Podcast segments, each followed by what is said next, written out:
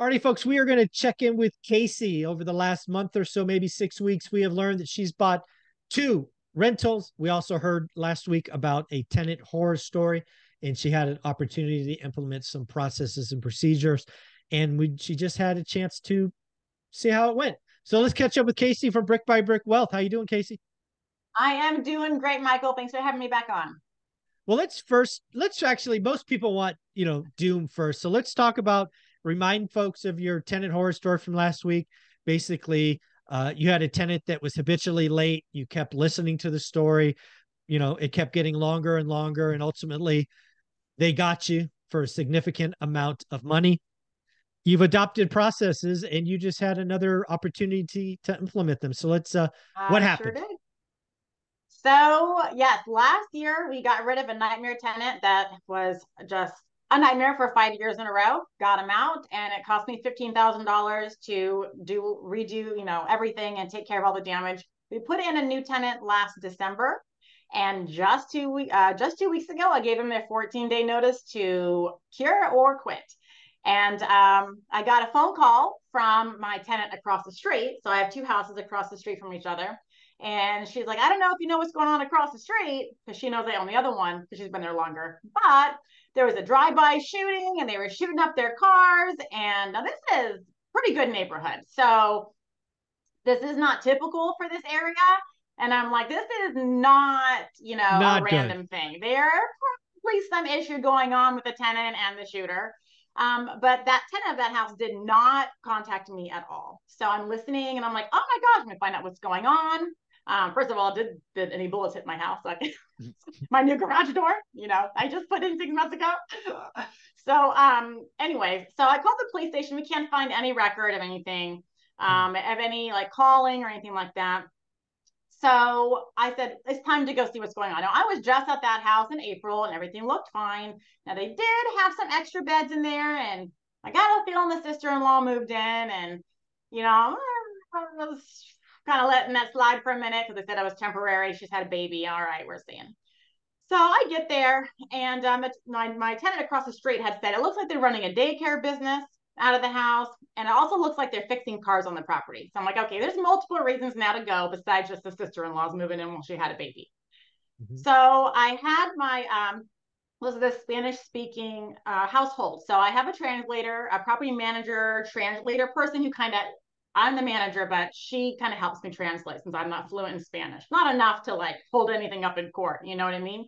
So she pops over there. She says, Casey, somebody showed up to pick up their child while it was there. So I'm like, okay, so that's one check off the box. Um, you know, that they are doing something wrong. There were cars on oh, car on blocks on the property.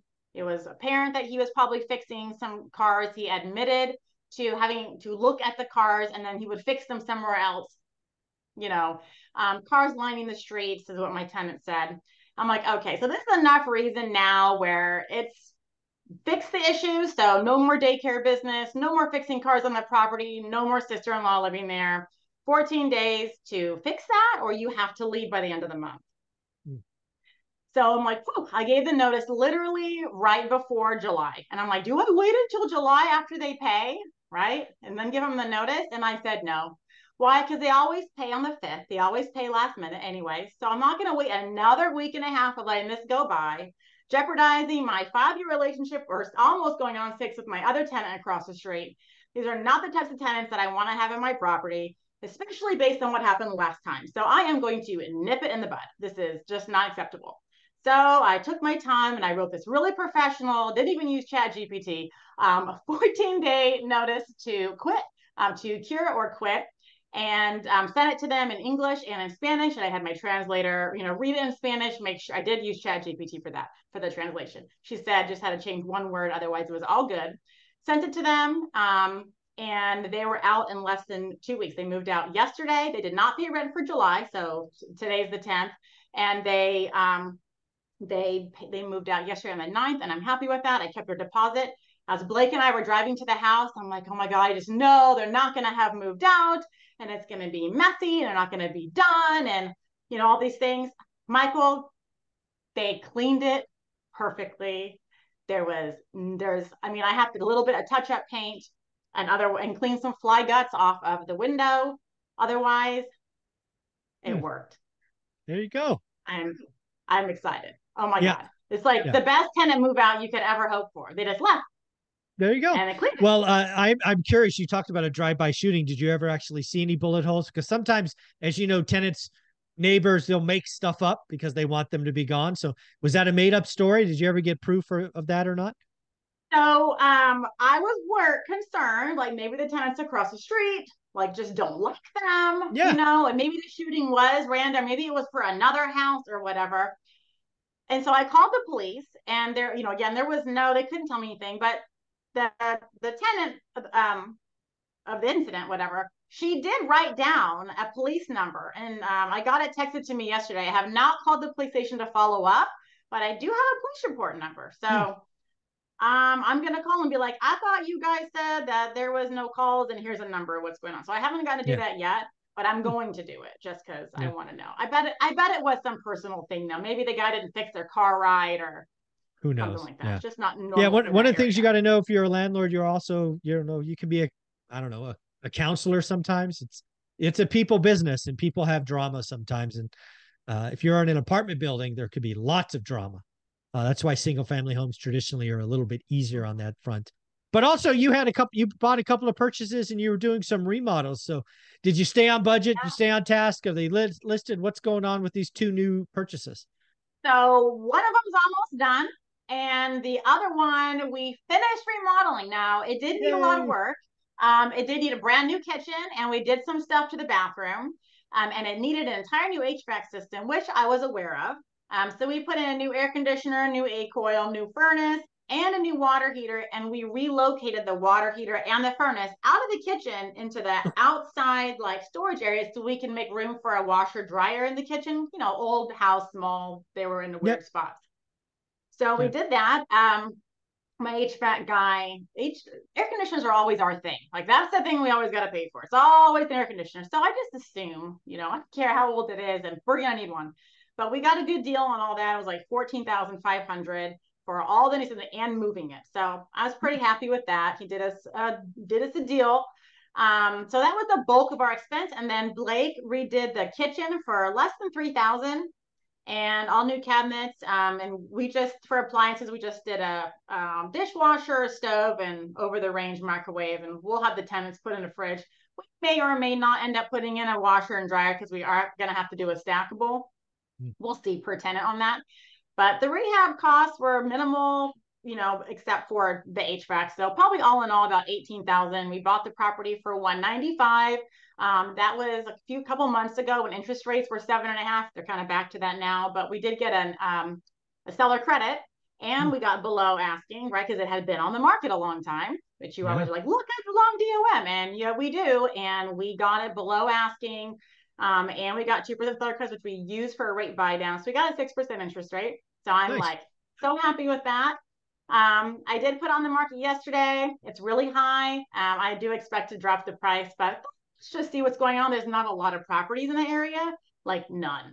Okay. Mm. And it's in the number one school district in Memphis.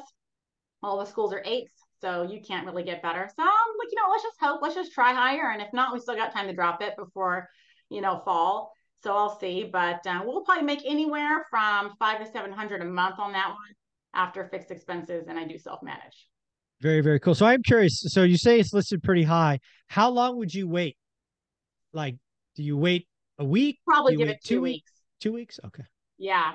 Now I am only putting it online. I'm not putting a sign in the yard. So I know that definitely inhibits me from getting a lot of calls. Mm-hmm. But I'm going to be out of town next week. We're going to Colorado yeah. on vacation. I'm going to Nashville today for three days to speak at the investor meeting. And I don't feel comfortable really leaving vacant properties. We've yeah. left a property vacant before with a sign in the yard that says, I'm vacant. And then we've had a squatter. Yep. So I kind of use this sign in the yard as a worst case, like last minute scenario. So if I feel like I'm not getting enough leads, if I put a sign in the yard, I'll get 200 phone calls. So I'm go. just trying online first. Very, very cool. And then lastly, uh, as we have back to 7% mortgage rates and 8% for investors, have you just given up? You're no longer looking, or are you still looking every day? Oh heck no! I no way. We I am still looking every day. My students are still looking every day, and it's funny because I have one student, and she was like, "Casey, I'm so worried that rates are going to go down, and then it's going to be another frenzy." And yeah. it's just so funny. Like once you really understand how powerful a higher rate kind of is, and it, the benefits for investors, you start not wanting those lower rates. You know. I I couldn't agree more. That's a great mindset. Yeah, I think we need higher rates for a couple of months just to slow the market down, figure out who wants to sell versus who needs to sell. Casey, if somebody wanted to follow you, how are we doing that? You guys can find me anywhere that says Brick by Brick Wealth. So Instagram, I am on there daily. Twitter, oh, there's a new thing called Threads.